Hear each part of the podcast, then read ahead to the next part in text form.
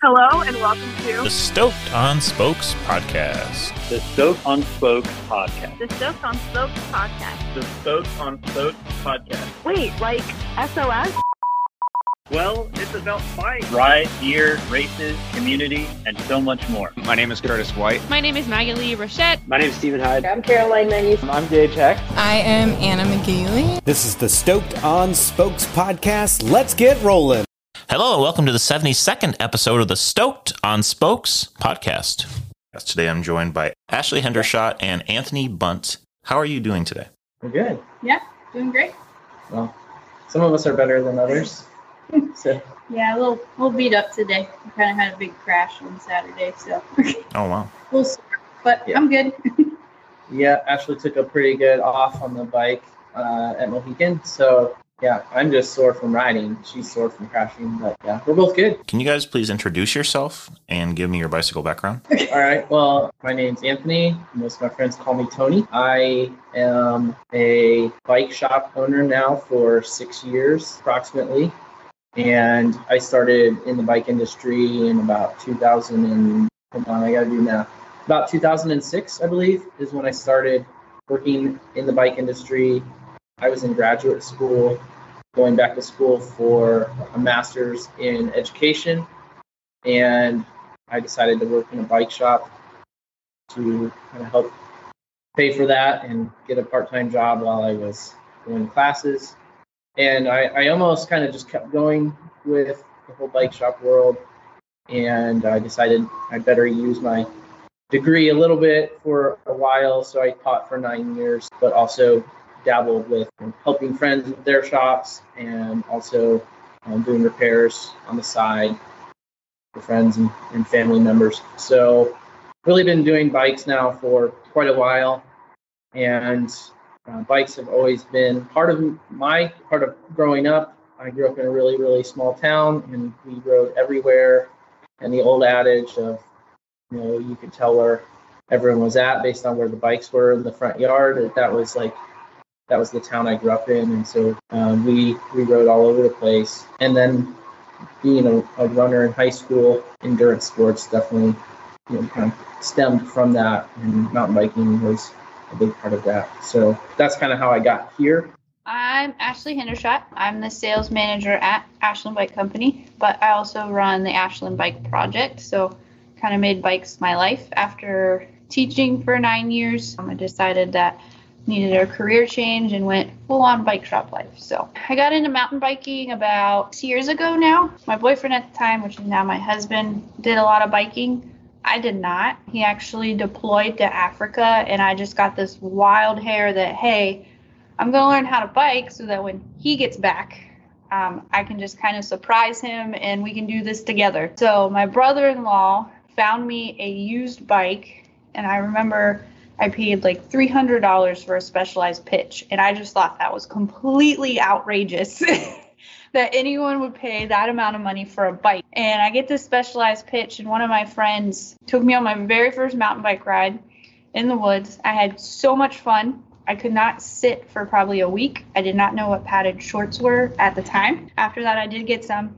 And my second mountain bike ride ever, he made me do this thing called clipless. I had no idea what I was doing. He just told me I was going to be attached to my bike, and it was going to make hills a lot easier. I did not realize how hard it would be to get unclipped from your bike, so I fell over an obscene amount of times, couldn't get out of my bike, but I just had a blast. And just ever since then, I was completely hooked on mountain biking, just casually. I just biked all the time, as much as I could with my husband, and just had a lot of fun. And then actually it was Tony and a couple of the other guys that used to work here. They're hosting a race down at Vulture's Knob, which is a local trail to us. And they said, oh, you should enter, you should enter. And I'm like, no, I'm not a racer. Like, confidence was not there. I knew I was slow. Like, I was just like, no way am I racing. Well, they somehow convinced me to do it. And I was like, oh, okay, that was kind of fun. Then I need to interrupt you because I think it's important to note that she is extremely competitive. So it wasn't really that hard to convince her to do a race. But anyway, go ahead. Yeah. So That was literally the only mountain bike race I'd ever done. How did you two first meet? We first opened Ashland Bike Company in two thousand seventeen, and Aaron and Ashley came into the shop, were customers of ours, and then we changed locations in two thousand eighteen, and Ashley actually bought the first bike out of the new location, was a Specialized Stump Jumper. You know, I still have the picture from the first sale in the new location, um, but it really just started as customer, and you know, over the years, Ashley and Aaron have been, you know, customers, and actually were probably our best customers. And so we ironically hired our best customer to work for us here, which is how she got started at Ashland Bike Company, was knowing her from racing and from coming into the shop all the time, and, you know, just kind of knowing how hard teaching is. We both came from the world of education, which is, you know, one of our similar, one of the many similar parts about this duo right here. That's how we met. And the funny thing is, like, we didn't realize, like, how much we are very much the same. Like, we have so many similarities. It's kind of scary. So it kind of feels like I have a sibling now that works for me. She's kind of our uh, annoying little sister, and also the mom. So it's kind of a, a unique mix with her here at the bike shop, but great person to have on, on staff, and, and um, really great to have that friendship. Anything to add? Nope, he got it. He hogged it. Yeah, well, it started very much like just, hey, can you buy me a bike? can, can you come fix my bike all the time? And, and then, you know, honestly, you know, one of the big goals I have is just to get more women and more kids involved with the sport of mountain biking. So I really kind of reached out to Ashley as Uh, an ambassador for the bike shop first, but you know, again, throughout the years, we've just realized like how how good of a pair we are with, you know, handling different things with the bike shop and with the um, nonprofit. Is mountain biking basically your two big, your both your big passions then? Like you said, I was a teacher for nine years, and I just I loved working with kids. That's a big thing. Like I love working with kids, and I do love teaching, and but. The just being a teacher in the environment that I was was just kind of like sucking the joy out of me, and it was just it was so much work and so much stress, and it just got to the point where it wasn't fun anymore. And then he approached me with this opportunity to come do the nonprofit and do the bike shop, and you know, I already loved mountain biking. That you know that part had already grown in me a lot, and we'd started a kids team, and I was helping with that. And then, you know, he gave me this opportunity to really just go all in. And I mean, it was just a true blessing, because it it's just really just giving me that joy, because I, I love kids. And then to be able to share my passion with them, to get them excited about mountain biking, to be called Coach Ash, you know, that that's an amazing opportunity, and just been yeah. amazing. I think number one, our passion is to just love people and serve people. Mountain biking is like a tool for that. You know, we love to ride mountain bikes. You know, we also want to reach people and help them in their life. I think mountain biking is a great way to do that. Great way to, you know, build relationships and build self-confidence and help with all kinds of different things like Uh, mental health and addictions and A D D, which is something that I struggle with. So, you know, from that perspective, you know, mountain biking is a passion, but it's it's also a tool to, you know, really reach people and help people. And so that was another way, you know, Ashley and I connected uh, in friendship and in partnership here in the bike shop, because, you know, she has that same desire to help people. She has those mama bear instincts too when it comes to kids. And so we really gel very well together as a team, can just, you know, thrive in that environment with each other, working together. So you, you, you keep coming back to the bike shop. What's the Ashland Bike Shop mean mm-hmm. to your community? What kind of people do you serve? You said it was started in twenty seventeen. Tell me more about the bike shop. Well, I'm interested in what you have to say about the bike shop, because I talk about it a lot. So yeah. So, I mean, just even from a customer standpoint to then working at the bike shop, what kind of got me and my husband, Aaron, like to the bike shop to really hone in on Ashland Bike Company, you know, just as customers was that, you know, Tony, and then at the time we had Troy and Quinn, I think, mm-hmm. were here, and they were just so willing to help. When I was buying my first mountain bike, we came in with this thought of what we thought we needed. And, you know, they they work through that with me, and they, you know, explain to me why, you know, this might not be the best route, but we could do this. And just their kind of willingness to kind of get me going down the right path when I thought we needed one thing, but really we just needed something else with just like sizing and shoes and, you know, just the whole experience. That willingness to just kind of go above and beyond, and just my buying experiences was really what brought us back. And then just being on the other side of the counter now, you know, I try to, anybody that walks in here, like, I, I want to help them. Like, yes, I'm a salesperson and we want to make money, but first and foremost, I want to make sure that they find the joy in biking and that I find the joy in biking. Because we get a lot of people who may have never rode before, and they have an idea of what they want, and then just have that conversation with them to help them find the right thing so that they love biking too. And I try to always tell that to our customers, like, you know, I want to make sure you're comfortable. I want to make sure your fit's right, because if you're not comfortable and you're not fitted right on this bike, then it's not the bike for you. You know, we may not have what they, you know, necessarily need or want, but, you know, we'll show them the options we do have. And I mean, even if they don't buy something from us, or if we don't have exactly what they need, you know, we try to help them find, you know, mm-hmm. whatever it is, you know, whether it's coming from a neighboring bike shop or from somewhere online. Like, we just, we, you know, we just want to help them. And I think that goes a long way with people. I love to help people and to help them through bikes, whether they're getting it from the store or not, you know, that, I think that goes a long way with people. And one of the things I find myself frequently saying to customers is that even if you don't buy a bike here, please, like, take what I'm saying and, and use it to get what you need, because we really want, we we genuinely want people to, you know, have their needs met when they come in here. And sometimes that that's not the bike, we don't have the bike, or we don't have the gear or the accessory that they need or want.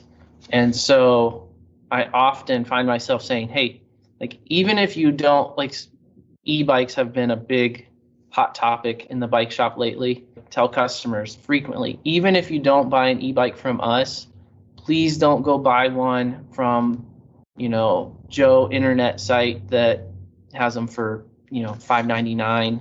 You know, gonna catch your house on fire type thing. So, you know, we're we're trying to convey a message of being genuine and actually, like, really caring about the customers that come in here. Part of the thing that we've found is that we can't do all of that through the scope of the bike shop.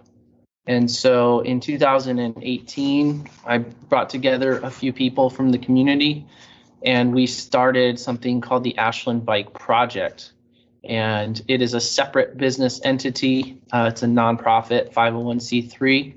And the goal of that is to hit the things that as a as a company, as a for-profit business, we can't help people in certain ways. We can't receive grants. We can't do certain things that we want to do for our community. So through the Bike Project, we can. And that is a big part of why we brought Ashley on board, is because I was trying to do the bike shop and the bike project. That really just was not possible. So we brought in Ashley to to do that. So, I mean, that's been a huge amount of work for her, but we've been able to see some great things happen through that. What does the bike project serve? What what does it do more that the, the current shop can't accommodate? Yeah, so the Ashland Bike Project, we want to provide infrastructure. So we want to give people more access to, you know, bike trails and just different things to help get more people on bike. We want to provide programs. So we've created some programs to help get more kids on bikes. We're really youth concentrated right now, but we're working on growing that so that we can get into adult programming. we created Team Wild, which is our summer youth program, and we take all ages. So last year, like, our youngest was two on a Strider, and we go all the way up to high school. So we really just want to help all kids just find that enjoyment in bikes, but also just give them a different opportunity outside of a typical sport. So, you know, not everyone wants to play football or soccer or just those typical sports. So that was kind of where this came from, was like, oh, we can give them a different kind of opportunity to, you know, get outside, get on a bike. Because, I mean, these kids just love to ride. It's so mm-hmm. funny. I personally was driving my son to Columbus for a bike team. And I looked at Tony and I'm like, why can't we do this? Like, why can't we do this in Ashland and really bring this opportunity to Ashland County and just anyone who wants to join? And so from there, we just kind of, Rick Armstrong out of Columbus, he helped me just kind of, you know, learn the ins and outs of what he did. And then we just kind of modeled our program after what he was doing, because they were having amazing success outside of Columbus. So, you know, we just kind of started. We only had maybe twenty-five, thirty kids the first year. Um, and then we're in year four and we're looking at probably having one hundred kids.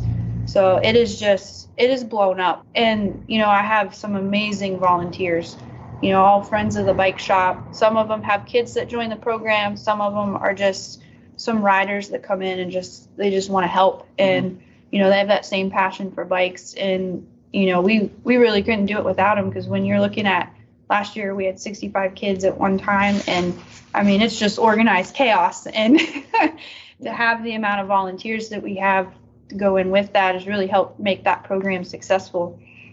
And then we take the kids from that program as they age up. We started N I C A. We're going into our three se- third year. So our third season, you know, those kids are just rolling into that N I C A team. It's really helped our N I C A program grow. And then we've actually, last year, we're able to get one of the N I C A races at one of our home trails at Freer Field in Ashland. So everyone just kind of from the community could just come and see, you know, what's this N I C A thing? What are what do they keep talking about with this mountain bike racing? And, you know, a lot of the community members were there just watching, and they're just they're just in awe, you know, of what these kids can do and just how N I C A brings them all together and this other opportunity that they can have. And yeah. Just having that here last year has, you know, stemmed a lot of questions. We get a lot of people coming in like, well, what was that thing they did at Freer? And, you know, it's really helped us just continue to grow that program and just even into our N I C A team. You know, our N I C A kids are, we may be small, but just their excitement for bikes is just, mm-hmm. it's so, I don't know, it's just so thrilling, and they just want to learn. I, you know, I went into N I C A with one idea of how our practices were going to go, and they just completely flipped it. They're like, no, Coach Ash, you know, we we want to work out. So they want some type of endurance riding or sprint work or starting. And then, you know, we want to work on skills. And, you know, I think they would practice for five hours a day if we could do it. They are just so stoked to be on bikes. And hear that? Believe it or not, summer is just around the corner. Luckily, ArmorAll, America's most trusted auto appearance brand, has what your car needs to get that perfect summer shine. Plus, now through May thirty-first, we'll give you five dollars for every twenty dollars you spend on ArmorAll products. That means car wash pods, protectant, tire shine, you name it. Find out how to get your five dollars rebate at armor all dot com. ArmorAll, less work, more clean. Terms apply. When you need mealtime inspiration, it's worth shopping Kroger, where you'll find over thirty thousand mouthwatering choices that excite your inner foodie. And no matter what tasty choice you make, you'll enjoy our everyday low prices, plus extra ways to save, like digital coupons worth over six hundred dollars each week. You can also save up to one dollar off per gallon at the pump with fuel points. More savings and more inspiring flavors make shopping Kroger worth it every time. Kroger, fresh for everyone. Fuel restrictions apply. This year, they they actually wanted to jump in on some of these newer series, like the N O M series, which I think that you did a podcast with. Like, they're so excited about that. They want to extend, you know, their race season. And this past weekend, we got them all to go to the Ohio Mountain Bike Championship race, and one of our high school kids did the full twenty-six mile loop. He's never done that long of a race before, and I mean, he tackled it, and it was just awesome just to see that excitement. And you know, when he crossed that finish line, uh, he was feeling it, but you know, he he did it. He finished, and it's just been amazing to just lead those kids through that, to really show them what they can do with bikes. And that, that N I C A team and that kids program has been really amazing. We do school programs too. So we'll take different bikes and things and talk about like safety and um, just, you know, helmet fit, and then, you know, just how you check your bike. And then we play like some fun games with the kids and stuff. So to get in the schools has been a lot of fun, and just, you know, bring that awe to bikes, you know, back to some kids. And then we also try to provide bikes for kids who, you know, might not necessarily be able to afford a bike. So we started some programs up last year to kind of help kids get bikes. So they, you know, they may start with a twelve inch bike, and then, you know, we have all the way up to a twenty-six inch bike. So they just trade it in each time they outgrow it, and essentially they have five bikes, you know, all throughout. And that's been an awesome program, just to be able to give kids, you know, that that opportunity. And then hopefully by the end of summer, we're be able to provide Ashland with uh, Brookside Mountain Bike Park. So we already have a pump track, and then we have a small mountain bike trail out of our local park, and then we're working on uh, with the city building a skills area. So we're really going to bring them some more infrastructure to give them the access they need. So yeah, the Ashland Bike Project is definitely a lot of work, but you know, we've been able to provide a lot to our community, you know, through bikes, which is ultimately our goal. Yeah, the first thing that we did before it was actually a proper nonprofit business is we reached out through all the different channels that we had, friends of Ashland Bike Company and just friends in general. And we raised enough money to buy about twenty-six Specialized uh, mountain bikes. They're like the entry level. I guess the model at that time was the Specialized Pitch. It's kind of like the Rock Hopper now. We reached out to a local elementary school, and we, we donated those to kids who wrote essays about, you know, why they want a bike, and worked with the teaching staff at that school to give them those bikes. And that was super cool. But the thing we learned from that is that when we provided those bikes to those kids, it didn't really meet all of their needs, and it didn't give us the the time with the kids that we really wanted to help them as a rider, as a person. That was a big reason why we we started the nonprofit, was so that we could continue to do things like that. And so, you know, the bike project, we're rebranding it as Project Wild, but it is uh, designed to, to meet three needs. The first one is infrastructure for bikes, which is our mountain bike trail and the bike mountain bike park that Ashley mentioned. And the second one is programs for kids. Um, so that's our Team Wild program with the summer riding. And also the third thing is equipping kids to ride. And so that's our Our Team Wild Wheels program is what we called it. And she mentioned that we're trying to get those bikes out to kids. And all of this is to, to help us meet the needs of this community, which is really struggling in a lot of ways with kids who are at risk. There's a lot of kids who are coming out of the foster system.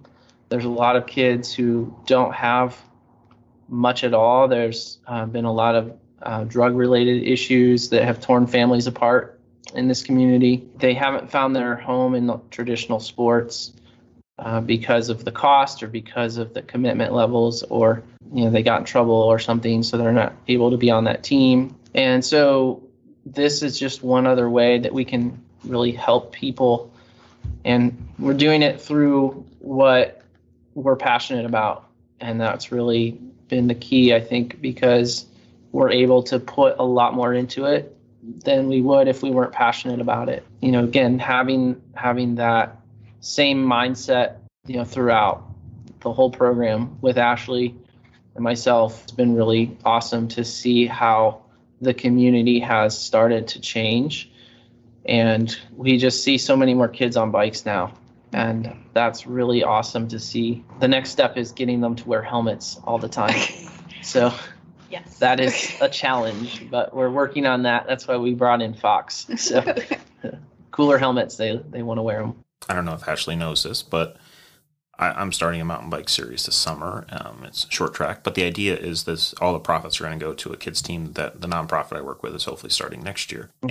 And they all have been asking, you know, like, Where, where's the money going to go? And I and, and in all honesty, I told him, I said, it's probably a good thing just to wait and kind of see what the actual needs are of mm-hmm. a community instead of just throwing money at something that might not be that appreciated. It might not yeah. be the best resource for that. So like you said, it's it's finding out what the real needs are and where what will help the most. When we gave away those twenty-six mountain bikes in two thousand eighteen, it was an awesome day. Um, there was a lot of really cool experiences on that day, and I, I don't regret that at all. But the thing that we saw after the fact was that some of those bikes ended up on Facebook Marketplace. Some of them were stolen. Some of them just were destroyed. And we have slowly seen them come through the shop here and there. But you know, the the biggest thing that we learned from that is that just giving them the bike isn't going to meet their need. We need to actually like get them riding and teaching them some life skills and and connecting with them, helping them realize that like this isn't just like you're not stuck in this environment. Like you can take your bike and you can ride somewhere with it and you can go experience different things in different places and just get that self-confidence uh, to do that has been has been really huge. Yeah. We work with a, another guy who does a lot of work with at-risk kids. He's a pastor, and he's been with us on some things. And it's been really, really cool with some of those kids he's brought in to see how, you know, they they start to master the trail that we built out at Brookside West.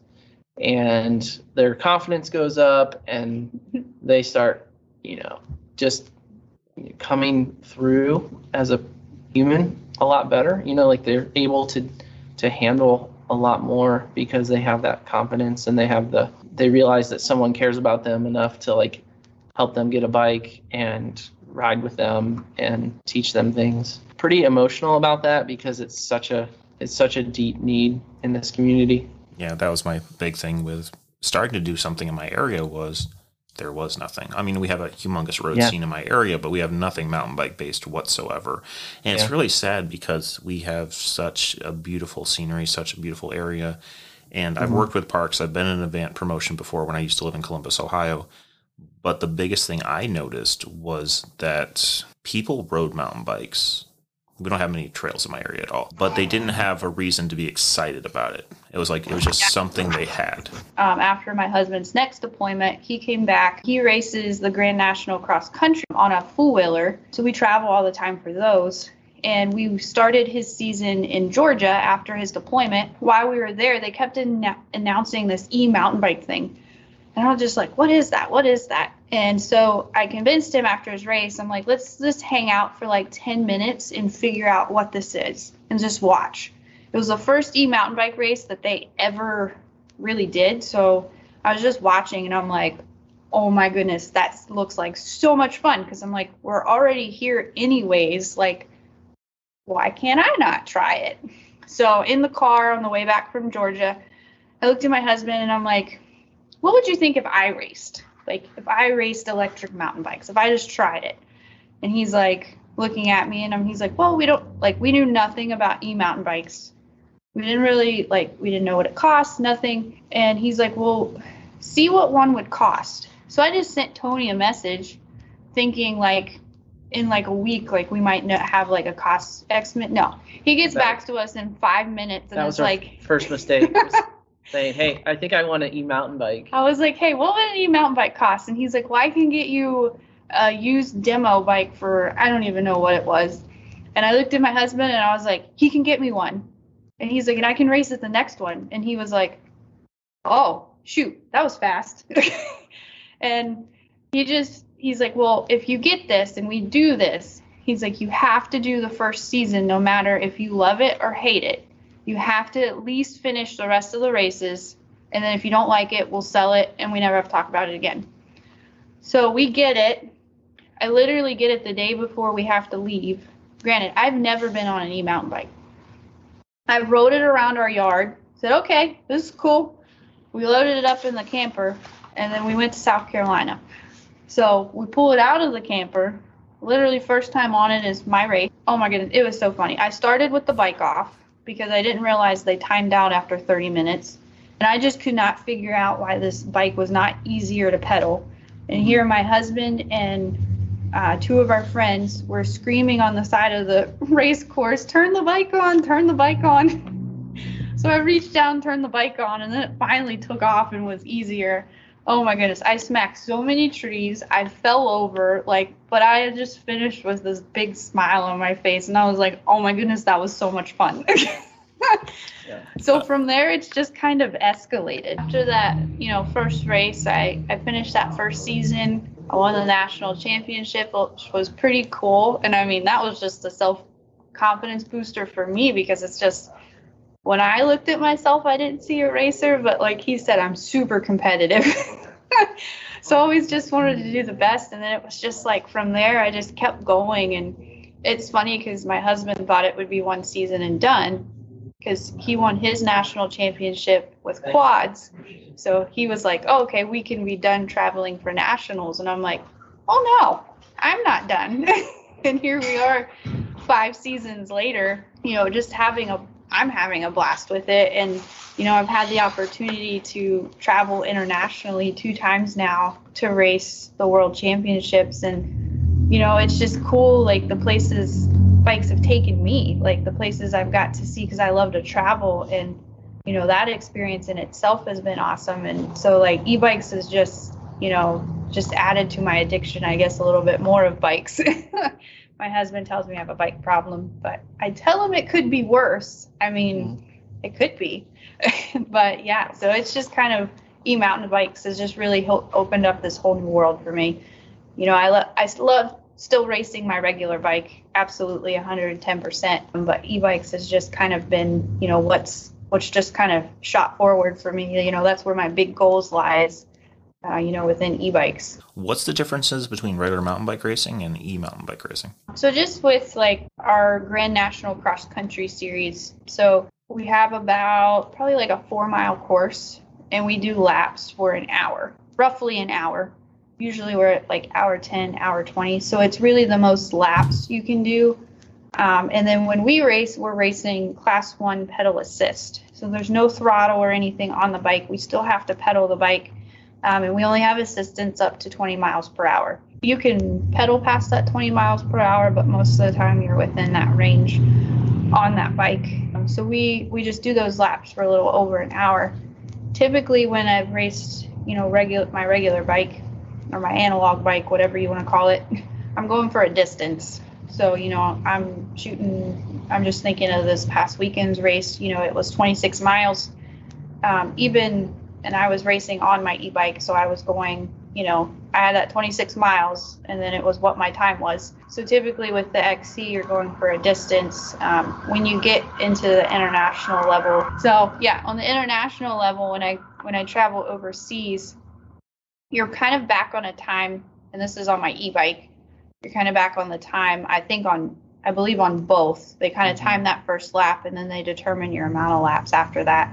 And that race is typically under an hour. So past two years, it's been like fifty-five minutes. It's a lot more like traditional World Cup mountain bike X C um, versus like in Ohio, at least cross country races are done on trails and like the number of, you know, you have a certain distance. You know, I know in other places they kind of follow more of the World Cup style where you have the lap course, but from what, you know, I've seen Ashley racing, the e-mountain bike stuff is a lot more difficult than one might think.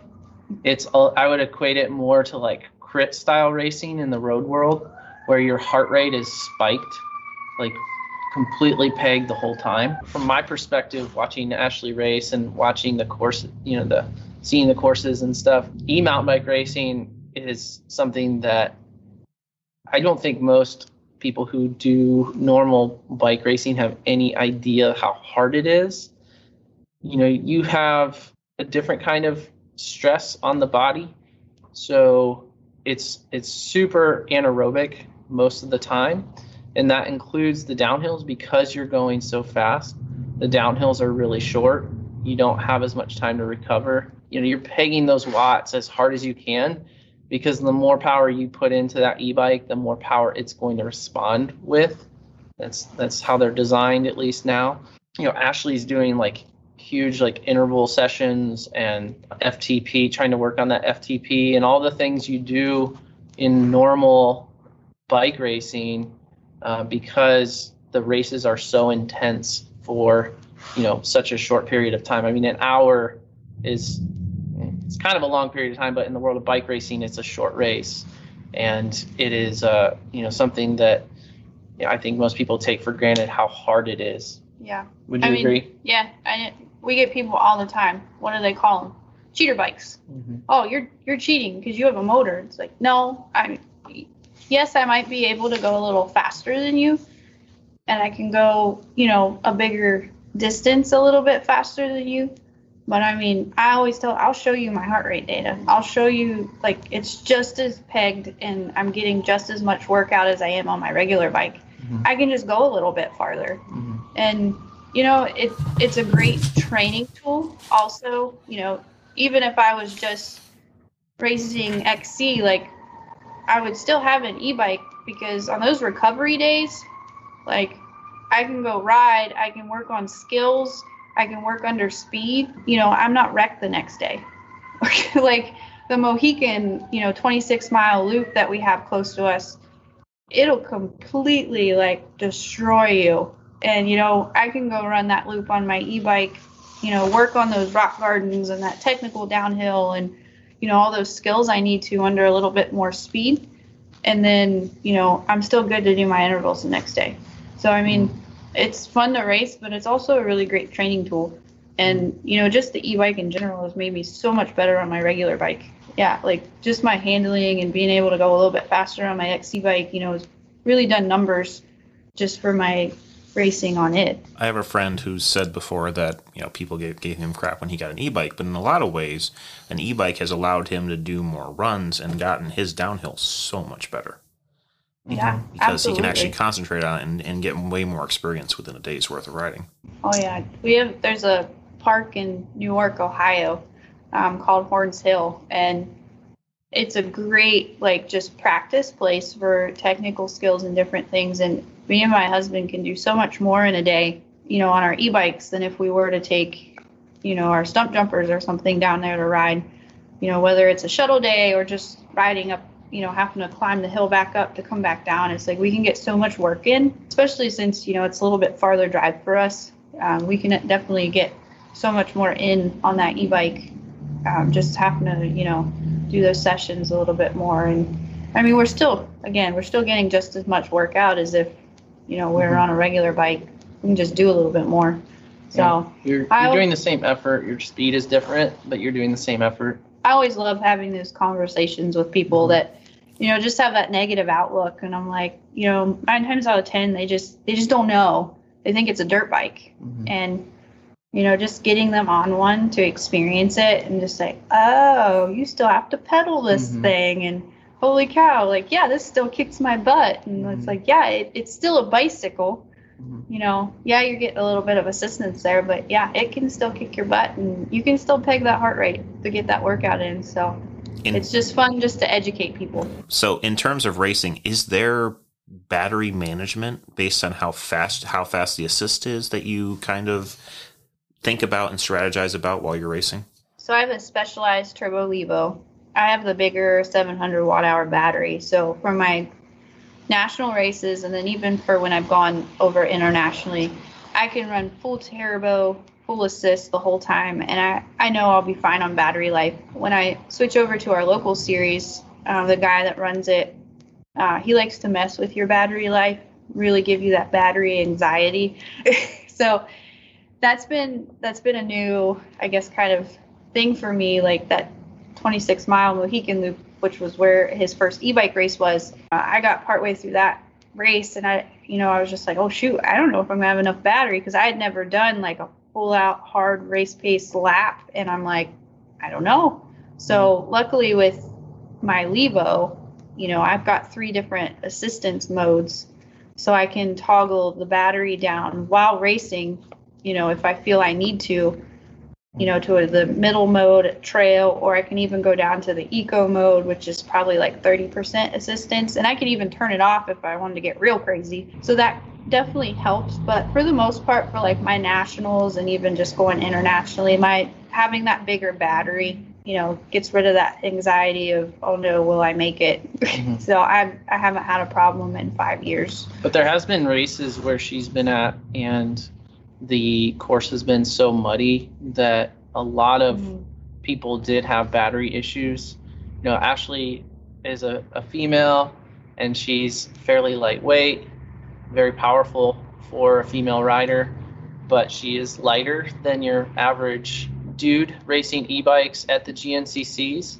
And so there were a couple races, I think, last season where yeah. guys had issues with batteries dying during the race because the bikes were having to work so much harder in the mud, and the riders were, you know, dealing with, you know, pedaling the, the dead batteries through a, a course that's filled with soupy mud.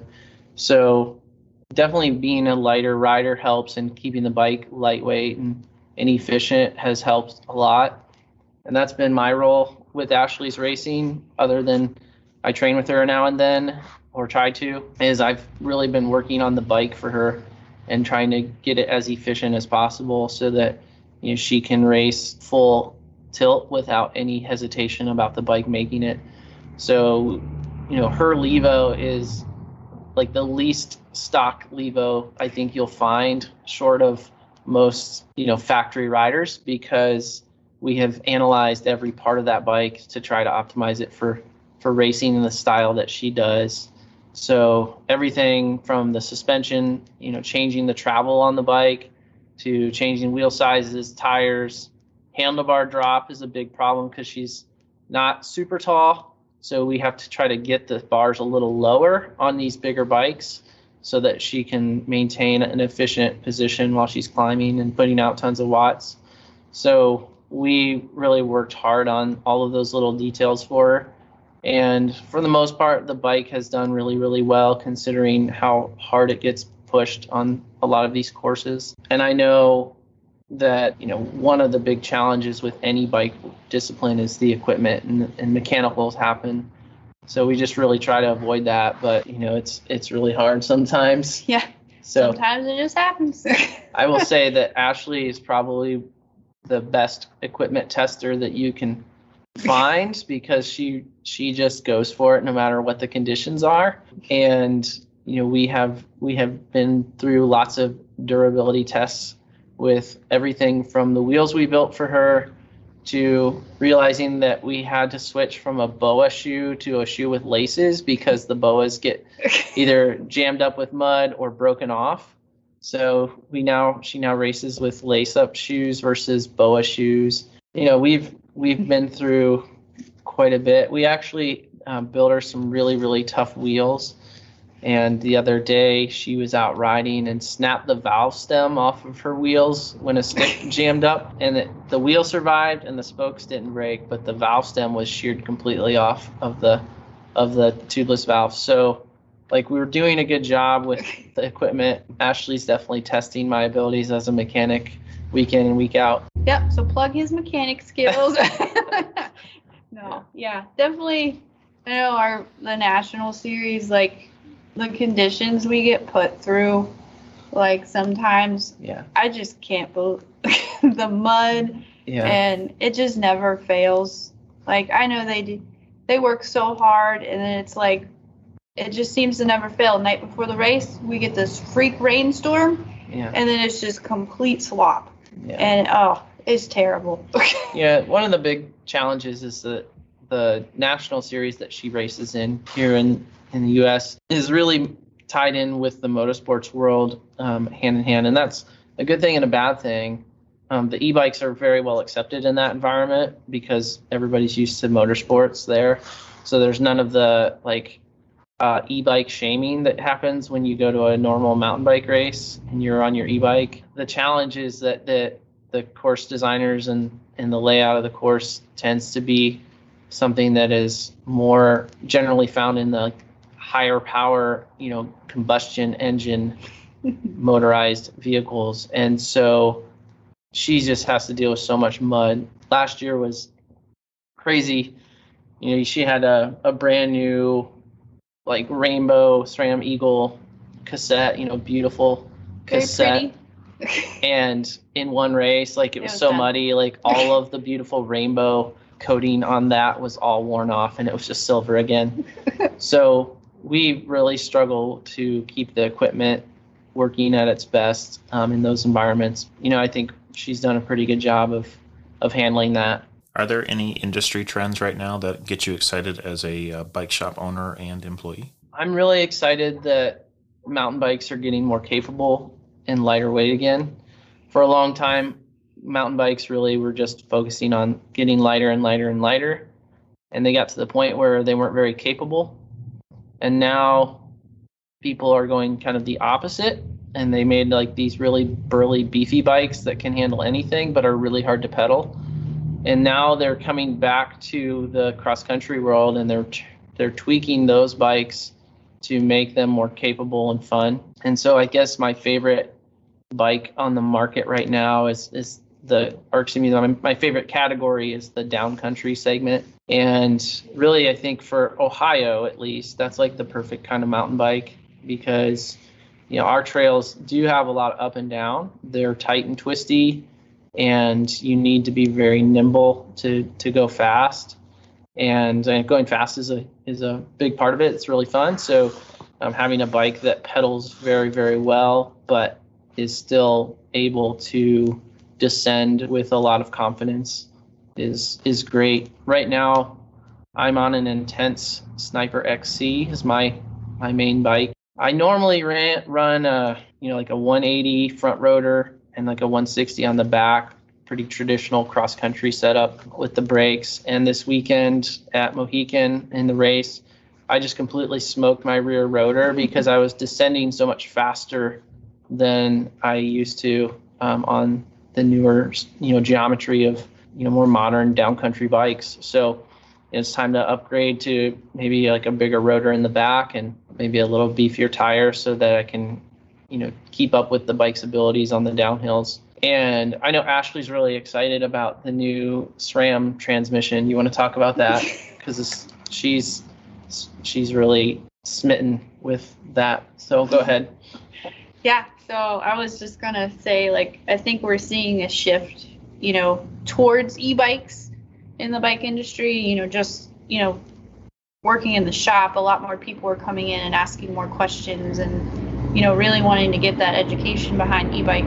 Yeah, just that e-bike shift, I think, is super exciting, and uh, just being able to just be part of that, just on the shop side with getting them that education and talking about the differences between, you know, the class one, the class three, the class two, you know, what is that, what's accepted on trails, what's not accepted on trails. And, you know, just being a very, very small part of that has been just awesome to kind of see that shift just even in the past year. I think e-bikes are going to be a huge seller for us this year, just with the amount of people that come in and just want that information. I absolutely love wireless um, shifting just in general. I put it on one bike and tried it, and just the reliability and the confidence behind it, and just like the conditions I get thrown in, and just like all just on my e-bike. I've can I've never had a shifting problem with all the mud and yuck and everything that gets put on my bike. I've just I've never had a shifting problem, and I'm like, I swear by it. My husband's always been, oh, you don't need wireless this, wireless that, and actually made him try it. He has been converted, and he now sees why. But then it's like, you know, SRAM comes out with this new transmission, and, you know, I'm watching all the marketing and and all this, and I'm like, you know, you. you I'm like, can it really get much better? So they've been, you know, our reps visit our shop. They talk about it. You know, we ride it on one of the bikes, and I'm like, okay. So um, they're super nice to hook me up with, you know, a transmission set for my Specialized Epic. And, you know, as soon as we get it, that, you know, that new part excitement, and I'm like, okay, let's put it on, let's put it on, let's put it on. So the minute it comes in the door, you know, my bike's in the stand, I'm ready to go. I'm like, Tony, clear your schedule. We're putting this on. We put it on. And, you know, I, of course, I want to go ride it that first day, but I didn't get to. I actually had to wait a couple days, which was a bummer, but I finally got to ride it, and I was just, like, blown away that it could get better. I, I want to say, too, that you get really kind of pouty when you don't ride your bike.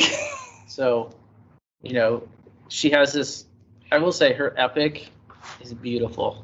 It's the, I don't know what color it is, but it's like chameleon. the chameleon blue. It's a gorgeous bike. And so we put the new transmission on it, and then it just sat here in the shop for like three days till she could go ride it. And it was hilarious because she was so whiny. But people were really coming in, checking it out. It was kind of fun because, you know, it's one of the first ones, I think, in the area that anybody has seen. Yeah. So um, anyway, talk about the first ride because that was yeah, and it, funny. It was just funny because, like, like it's been warm, so the trails have been open. They finally dried. And I just got a couple people like, oh, is that the new transmission? And I'm like, yeah, it is. And, you know, they see the excitement and they're like, how is it? And I'm like, I don't know. I'm going to find out here in, you know, five minutes when I take off. And so, you know, you take off and, like, I'm looking down at my bike and I'm like, is it even shifting? Like, it was so smooth on how it shifted. And, you know, I tried to, like, push on the hills and, like, shift, you know, under that, you know, putting down all the power in the pedals. And it just didn't miss a beat. And I was just like, wow. Like I, we should we, mention, too, that Ashley is not sponsored by SRAM. So, oh, yeah. well, she's she did get a, a shop pro deal from SRAM. She's not sponsored by them. She bought her group set. And so even though this seems like we are, we are plugging SRAM on this thing, this is all just out of the sheer excitement for the quality of the components there. Yeah, we've had a lot of fun playing with that new transmission over the last you know, yeah. week or so. Yeah, and I, I mean, I'm just completely blown away with, you know, it, it did get better. Because, I mean, I, my Axis was already good, but that transmission, you know, mm-hmm. I'm just, I'm excited about the wireless trend in general after just riding it myself. Very blessed to be able to get a set and put it on, you know, my Epic and really, like, see what it's all about. And, you know, that, it was just wow. It was really cool. So I, I'm super stoked on, you know, not only the e-bike shift, but then just the wireless shift in general, you know, as people were building bikes and bike parts and stuff, you know, I'm a true advocate for the wireless. I think, you know, we talked earlier about how Ashley's such a good product tester because she's so hard on everything. And I mean, we're not exaggerating when we talk about the mud and everything that they were dealing with that some of these e-bike races, um, the fact that she never had a mechanical as a result of any kind of shifting, it was, you know, maybe a, a crash or something that, that slowed her down, or, you know, we had, was the one thing a couple years ago, you had a fork related issue where the fork wasn't compressing yeah. properly. Like, you know, certain things have been really solid. And, and so yeah, I think that's another thing I'm excited about is that bikes are becoming a little bit more durable again. You know, the one-by system has made them much more reliable. You don't deal with chain drops and chain suck issues. I, I don't know if you were riding with the old uh, nine-speed triples, but I remember racing on those in two thousand and two thousand six. And, you know, if you didn't keep your chain properly maintained, you had, like, this whole phenomenon of chain suck where the chain would, like, stick to the sprocket as you're pedaling around, and it would just get jammed up on the chainstay, and, and then you'd have to stop and, like, unjam everything. And now with with the durability of bikes and in general just getting better and better, it's it's a lot more fun. You know, it's it's safer. Bikes are a lot safer now, I think, with the new geometry. You're not me. Unless you're Ashley. But I tend to crash a lot. Her nickname today is Lefty, so she's got a huge bruise on her left hand after this weekend. It happens. Uh, but in general, like, that's pretty exciting because, again, we're trying to get kids involved with this. So now they're on bikes that are a little safer, and they have disc brakes on every bike now, which is not something I had when I started. You know, twenty-nine inch wheels, again, safer, not getting an endo over the handlebars quite as easily. So, you know, we're just we're excited about that. As a business, you want to see more people riding, but you also want to see them having fun and being safe doing it. I was wondering, is there anything you want to add about, you, you mentioned NICA before, is there anything you want to add about just the Ohio series and where it is now going into its third season. We're excited because the N I C A team in our area is is really gelling together, and we're seeing a lot of growth in the the kids themselves, so that's exciting. The N I C A series in Ohio is improving year after year, so it's getting more streamlined and efficient. They're solving some of the problems they've had. Um, not that there's been tons of problems, or at least any major problems, but they've been adapting, and um, it's been really good to see. I think the just the growth in Ohio as far as N I C A goes was, mm-hmm. you know, the environment they bring with just, it's high energy the whole day, and it's such a cool experience for the kids because everyone's just, you know, completely stoked on bikes, and just all the staff and everything, you know, they bring that excitement, their high energy, which then filters over to the kids, which, you know, then they go back and they tell their friends, and they, oh my goodness, you want to see what we can do. And that energy that they bring year after year has been amazing just for the growth of N I C A. And then we've gone from four races to now five, which the fifth has been, you know, what we've been able to add in Ashland, and just great to just see it grow. We're getting some new courses this year.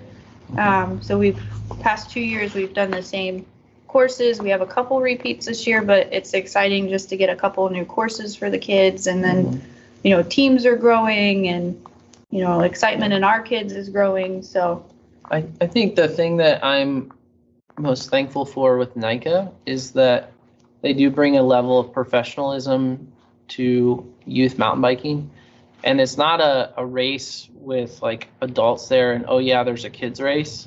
It's like, this is only for kids, and so, you know, any adults there are there to help the kids race. They are not there to race themselves, and so it's all about the kids, and that's really cool. You know, there's also things with N I C A that are, are challenging because it is so professional and they have some rules. It takes a little bit of time to know what those are and, and be able to thrive in those. We had to really work with our team because we have some kids who are full enduro all the time. In fact, one of them just won a, an enduro race. Shout out to Will Benjamin. So he just won a local enduro race down at Chestnut Ridge. Yeah, down at Chestnut Ridge this weekend, and he's he's like the shreddiest dude I know, and he's in seventh grade. So he's on our N I C A team. We had to work with him just to keep his tires on the ground at every race because that is one of the rules with N I C A, is that, you know, you have to watch what you're doing in terms of jumping. Um, they want to make sure the kids are safe, so they do try to limit the opportunities for jumping. And Um, they now have a rule that you're allowed to jump safely, so it's kind of vague. But yeah, we, we struggled with that the first few races because they wanted to get their wheels off the ground at every opportunity, which I don't blame them. Mountain biking's super fun. They um, love to jump. Oh my goodness, these yeah. kids love to jump. And I think Will, he could do a wheelie for like a mile. Yeah, yeah. And not even like, I'm like, teach me your ways. Yeah, because I honestly think he could wheelie until he got tired. Like he would just like he it's could. Just, He could wheelie indefinitely until he ran out of energy.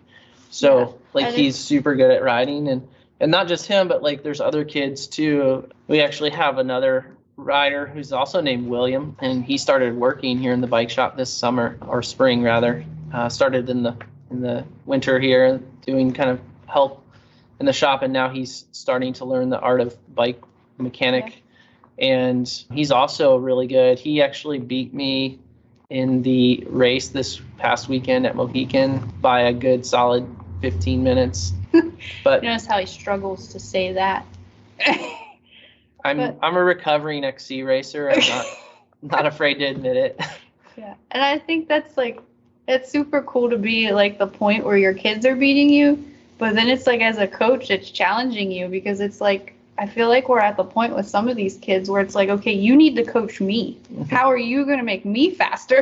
Because it's like, yeah. it, you're trying to like build these practice plans with what skills we're going to work on, but it's really like, oh, well, mm-hmm. they have that down already. Like how, mm-hmm. you know, we're kind of like switching roles with some of them because it's like, I mean, with Will doing wheelies or jumping, and I'm like, can you teach me how to jump like you do? Because mm-hmm. I don't do that. I think I do that, but if you watch the videos back, like I maybe got an inch of air. I realized that last fall when I was trying to help one of the practices we were doing like an interval type workout. And so I was supposed to lead Will, who's our you know, bigger Will. He's a junior in high school, so he's the one that works here. I was leading him through like some workouts, and he actually told me like, hey, I actually can go faster. So I had to get out of the way and let him go faster. So that was like the point where I'm like, okay, well, I'm going to just coach from, you know, the back of you now. You know, that was humbling and also exciting at the same time. Yeah, that's the things I'm looking forward to when I start my kids' team next year, is trying to find fast, faster people who can actually keep up with the kids when they do get too fast. I think that is important at some point. But yeah, um, I might have to start using the e-bike at the N I C A practices. Yeah. There so. You go. See, another plug for e-bikes. Yeah. We, I want to say one thing about e-bikes. I, I was going to say this earlier, but we kind of had interruptions. You know, one of the things that I struggled with with the e-bike world was, you know, trying to protect access to trails and advocate for, for trail access. And after getting to know the world of e-bikes so thoroughly through the Hendershots, through Ashley and Aaron, you know, I have found a lot of appreciation for them. It's something that isn't really well accepted in the U S yet, and I think a lot of it stems from that fear of access. And so that's something that, you know, I hope we can address as a, you know, as a community of mountain bikers to work together, because I think if, if we can improve um, the numbers of people who are riding by making the sport more accessible, and that's really what e-bikes do, they make it more accessible for more people to do, then I think that you're going to see improved access, because you're going to have more people advocating advocating for those trails and for that riding environment. So, you know, we see that here in Ohio. Um, there's a pretty good division between uh, trails that allow e-bikes and trails that don't. And the trails that don't are very adamant about that, and you can actually get fined. You can get a ticket if they catch you on the trail with your e-bike. We have to really, you know, be careful. We don't want to ride or, or encourage people to ride at places that are not legal and that they don't have access to those trails. But at the end of the day, you know, what e-bikes bring to the table is is the same thing that what mountain bikes in general bring to the table, which is having fun, getting exercise in the woods or in the mountains or in nature, whatever it is. So if all things being equal, the mountain, the e-mountain bikes aren't doing any damage to the trails. They aren't going excessively faster than a regular bike. You know, we really are trying to advocate for, hey, like, let's make this more accessible to, you know, for more people. So I think it's cool. I think the technology is fascinating. It's crazy, the the technology that's going into some of the bikes, not just e-bikes, but like regular bikes in general. I nerd out on that all the time. I'm super into like the whole tech side of, of the world of bikes. You know, seeing the developments with all kinds of bikes is really exciting. But yeah, just kind of speaking to that advocation of our advocacy for e-bikes, uh, I think it's important that people don't make decisions about them that have never even like thrown a leg over one, because it is it is different than what I first thought when I saw them. And I think people misunderstand what e-biking is in general. Because I remember in twenty nineteen, I was helping build the, the skills park at Allen Creek in Columbus. And mm-hmm. I went to a couple combo meetings, and that's when e-biking was, ramp- was ramping up. And many people were adamant against it on the trails, but it was really just a lack of knowledge. It wasn't just, it was a stance that was just because they didn't understand it. It wasn't actually understanding it and being against it, yeah. Which is too bad. But if you, if you get on any social media, whenever, whenever a company releases a new e-bike, I guarantee in one of the comments, you will see the word motorcycle used, and they will also have a picture of some kind of wild electric dirt bike, which is totally different than a regular e-bike, e-mountain bike. You know, you're talking about, you know, really like an automobile in in a bicycle, and they're two different things.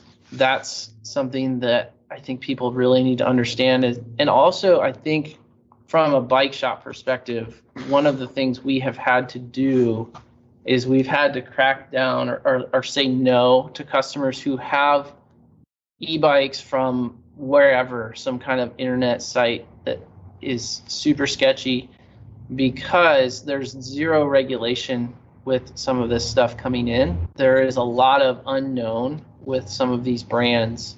And so we see people from a bike shop perspective who are using these as tools for transportation. They are using them very hard because it's being used every day. It's sitting outside. They're they're not pedaling. They're using the throttle full go the whole time. And the bikes fall over and things break and all these things. But we've had to start saying, hey, like, like we can't help you because like these things are not safe and we can't work on them here. We can't even hang them in our work stands because there's nowhere for us to clamp onto. So, you know, that's that's an area where I think, you know, we're still very, very young in the world of e-bikes here in the U S, and we need to develop some regulation into what comes into the market. I feel the same way when it comes to Walmart or department store bikes. There's a lot of bikes in that kind of environment that are just not safe right out of the box. I mean, how many times have we like had someone come in with like a fairly new bike from a department store and they literally rode it one time and, and totally tacoed the wheel, because you can like take the wheel and flex it with your hands because it's so poorly made and the materials are so poorly, you know, poor quality. So, you know, I feel the same way about those kind of bikes, that they need to come with like, hey, this is a toy, not a bike. You know, it's it's a toy bike. That's why they're in like the toy section of those stores. Yeah. You know, it's not the same kind of thing. You know, in a lot of ways, it's kind of like picking up like the the plastic toy phone and like trying to make a call with that. Like it doesn't work. Yeah. Um, so when you get the mountain bike that at the department store that looks like a mountain bike, and then you go ride it on trails and then it's instantly broken. It's the same thing. It doesn't work. Well, last I checked, those mountain bikes actually say on it, mm-hmm. intended only for like street riding, yep. or road riding or right. anything not like that. Not intended yeah. for off-road use. Yeah. Yeah. And then the word on the bike is like mountain cycle or some other kind of like, you know, deceptive term. And it's that from a from an industry perspective, like we need to do better with that. It's not, I don't think it's the consumer's fault because they're being misled as to like, hey, this is a, a mountain bike, or this is a this is a good bike because it's shiny and it has a nice paint job, which actually isn't that nice. If you leave them in the sun, they fade. I remember going to a department store one time and they had their bikes locked up out front, like a big row of bikes, and like every other one was faded from the sun just from sitting outside. And it's just like something that for me is like, I want to advocate for people to like make better choices with with that. And again, it kind of comes down to like, even if you're not buying it from our shop, like please don't go buy one of those. It's not going to help you do what you want to do, and it's not safe for your kids to ride. If you rode that thing, you wouldn't enjoy it. So, you know, why are you going and buying that toy that's not really a bike because it's cheaper, or, you know, you don't want to invest in, you know, something that's actually going to help your kids spend time doing something positive. Yeah. So, I, I remember in twenty twenty, I had a lot of friends that reached out and they were like, hey, what about this five hundred dollars, six hundred dollars e-bike that they found online? And I, because mm-hmm. I used to work at Bike Source in Columbus, which was a specialized yeah. dealer. And yep. I said, I honestly wouldn't buy an e-bike that was under one thousand dollars. I just wouldn't. Mm-hmm. Oh. Maybe more, maybe, maybe fifteen hundred. I just wouldn't yep. because it seems like, when they're five hundred dollars, they're easily cheaply made, and you, it's not hard to see that.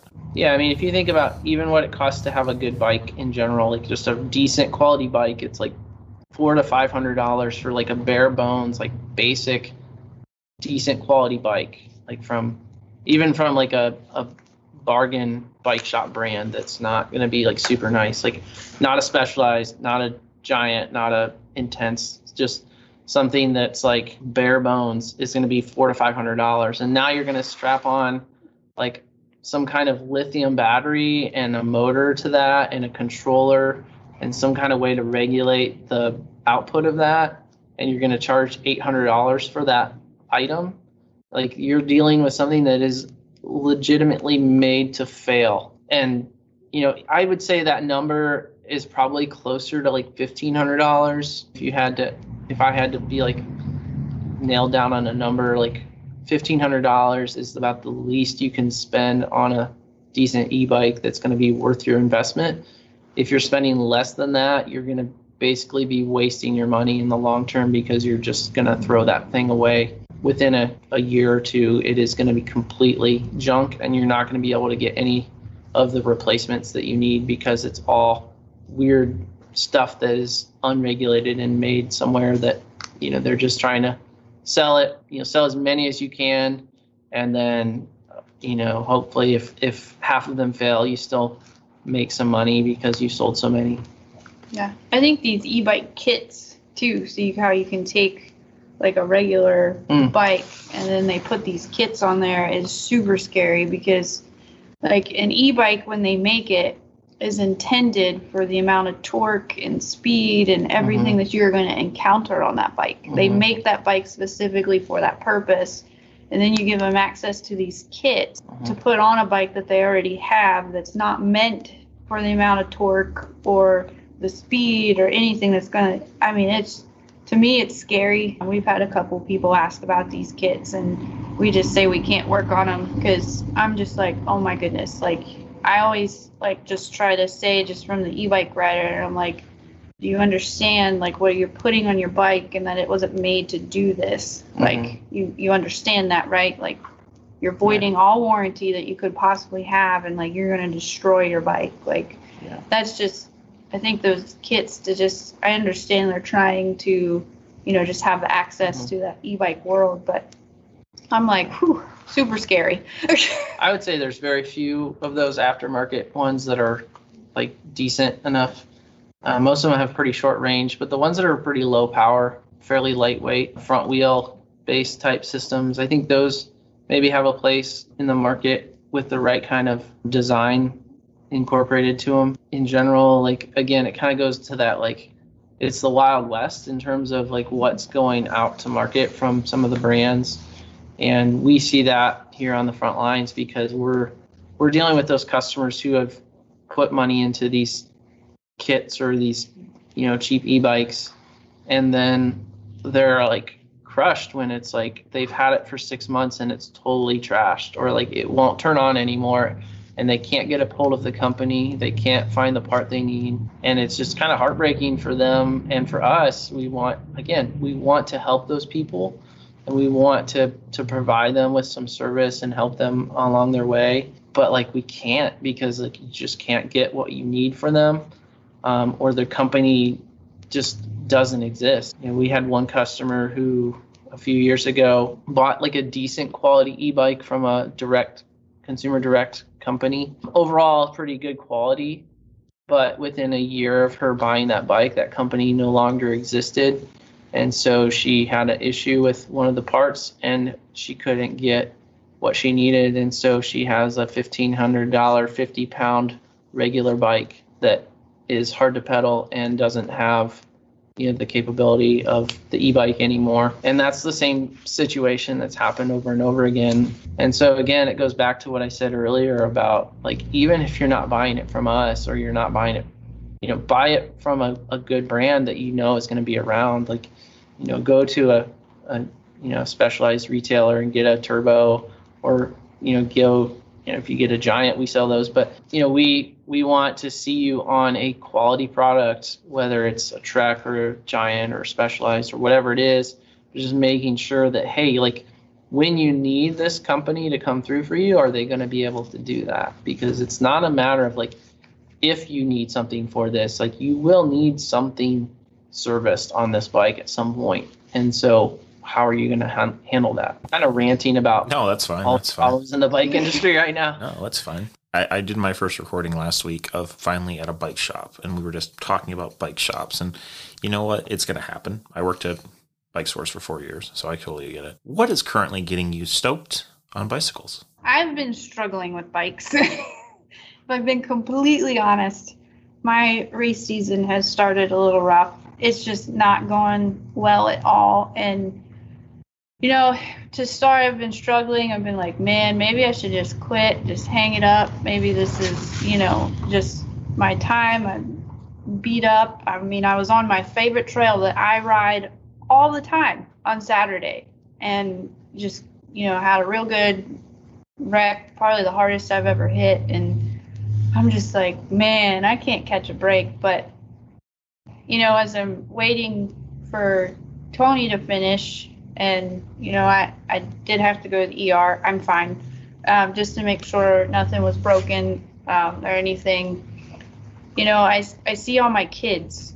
You know, we had our some of our NICA team there and some of our other younger kids in the program, and you see them cross the line, and they all got podiums, and just their excitement, I think, is just like, you know, rekindled that fire in me. Like, they're so excited about racing and bikes. And then William was in here and he put a twelve speed drivetrain on his bike, and, you know, that excitement and just that little part, you know, for him. And I think their excitement is just contagious, and just working with those kids. And I think has really just got my, I've always stoked on bikes, don't get me wrong, but my race season kind of just, you know, you, you start rough and you just kind of get down in the dumps a little bit. And, you know, I was struggling, but then just to see their excitement, I think has just got me stoked, you know, on bikes. And, you know, being called Coach Ash is just an amazing experience in general. And it was funny because, you know, I pulled in and one of my kids was standing there and he's like,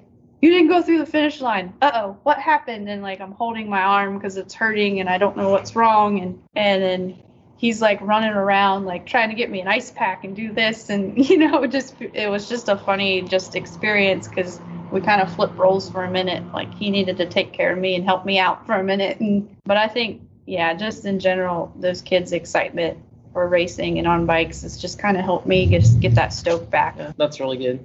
I like that. Yeah, follow up that one now.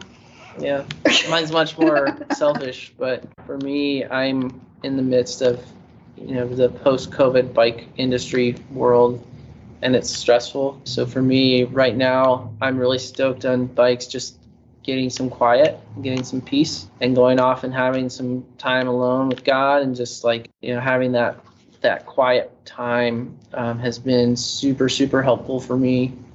Um, I've been doing a lot of riding with some good podcasts, you know, trying to just, like, take that time to take care of my physical, mental, and spiritual health um, in the midst of a lot of stress and a lot of uncertainty as consumers are changing their buying habits, and we're trying to figure out how to best meet the needs of everybody. Bikes have been the tool for me throughout my life to find that quiet time and find that peace. You know, I have A D D, and it's something I, I didn't realize until my daughter was diagnosed with A D D, and I realized how much I struggle with that. I didn't realize how much I was relying on the bike to help deal with the symptoms and the challenges of A D D. So for me, like, bikes have been a key part of my,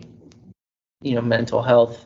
And I'm really stoked to continue to have that relationship with the bicycle, and just super thankful that I'm able to ride it, because, you know, it's something that, you know, we don't know, like, what, you know, time we have, or we don't know what, you know, tomorrow's going to bring. And, you know, might tomorrow might be my last bike ride. You know, with that in mind, I want to just try to enjoy those moments and that, that time on the bike. That has brought me to some great friendships. I have a, a sister I didn't know about, I, I guess, with Ashley here. But, like, that's what has gotten me through a lot of difficult times in life and a lot of challenges has been the bike. And I think that it will continue to be that way as long as I'm able to. And, you know, I'm just super stoked to share that with other people, too. We just got deep.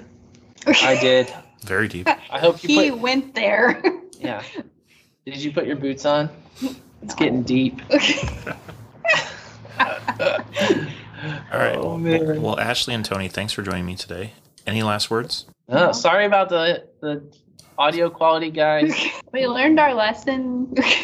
uh, Alan, if we ever do this again, we'll make sure we do it after hours in a really quiet space for you, I promise. As somebody who does dabble in the, the world of editing, that's, like, one of my little hobbies on the side. I know that this is going to be fun challenge for you to edit some of these noises out of here, so I'm so sorry. You're going to be calling it, us. It'll be interesting, oh. Yes.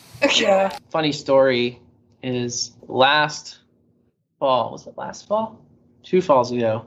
In the previous, during the fall, I was riding with Ashley and with our mechanic, Quinn, who is no longer working here. He moved on to a new career. But we were riding at Mohican, and we came around a corner around mile six and a half of the trail, and I like stopped dead in my tracks, and I'm like, stop! I'm yelling at Ashley to stop because she's ahead of us. Yeah, and granted, this was to be a nonstop full twenty-six mile lap. Oh yeah, we were doing lap. a time lap for her. And then he yells her. me to stop. I was like, she wasn't very happy. I was aggravated. But so the there was this light like coming through the trees, and it was like majestic. It was such a cool moment. And so I pull out my iPhone and I just like take some a few pictures of it. Like I turn around and behind me Quinn is like taking a leak and and behind the bikes. So like in the in the front there's like this majestic scene with like Ashley in front of us, and she puts her arms up in like a victory salute type thing, and the light's coming through the woods, and behind me, you know, Quinn's taking a leak. I send her this picture. She sends it in to the state parks. They have like a photo contest every year. So we actually won the photo contest with that picture. He so like won the photo contest, three, not me. three thousand entries we won. So uh, I now am the owner of a really cool kayak that like folds up. It's like a foldable kayak. I won that in this photo contest, and it was just like this cool moment mountain biking at Mohican. But yeah, such a, a like a, a weird, funny moment where we just like stopped dead in our tracks. And I think that's goes back to like part of the reason I love the sport so much is it's it takes you to these situations where you can see such a beautiful creation. And you know, that to me is why I do it. I mean, it's just like being out there and being part of that and having that that moment. And it was just so funny the way that whole scene went down. But yeah, if you look on uh, state parks, there's a picture of Ashley with her arms in a salute and the sun's coming through the trees. Yeah, that was our photo we took while mountain biking with an iPhone. I think there was a lot of really good photographers that probably were mad that I won that with an iPhone. You know, it's just one of those where everything was perfect and the light was perfect and it was a beautiful day. Thank you for joining us on this episode of the Stoked on Spokes podcast. If you enjoyed it, please like, subscribe, rate us, and tell your friends about it. Check out our Patreon page where you can get a lot more bonus content, all full unedited videos, all after banter where things get crazy sometimes, and early previews for the next episode. It's all available for only three dollars a month. And follow our Instagram and Facebook to stay up to date on all the things we are working on. Until next time, just keep rolling.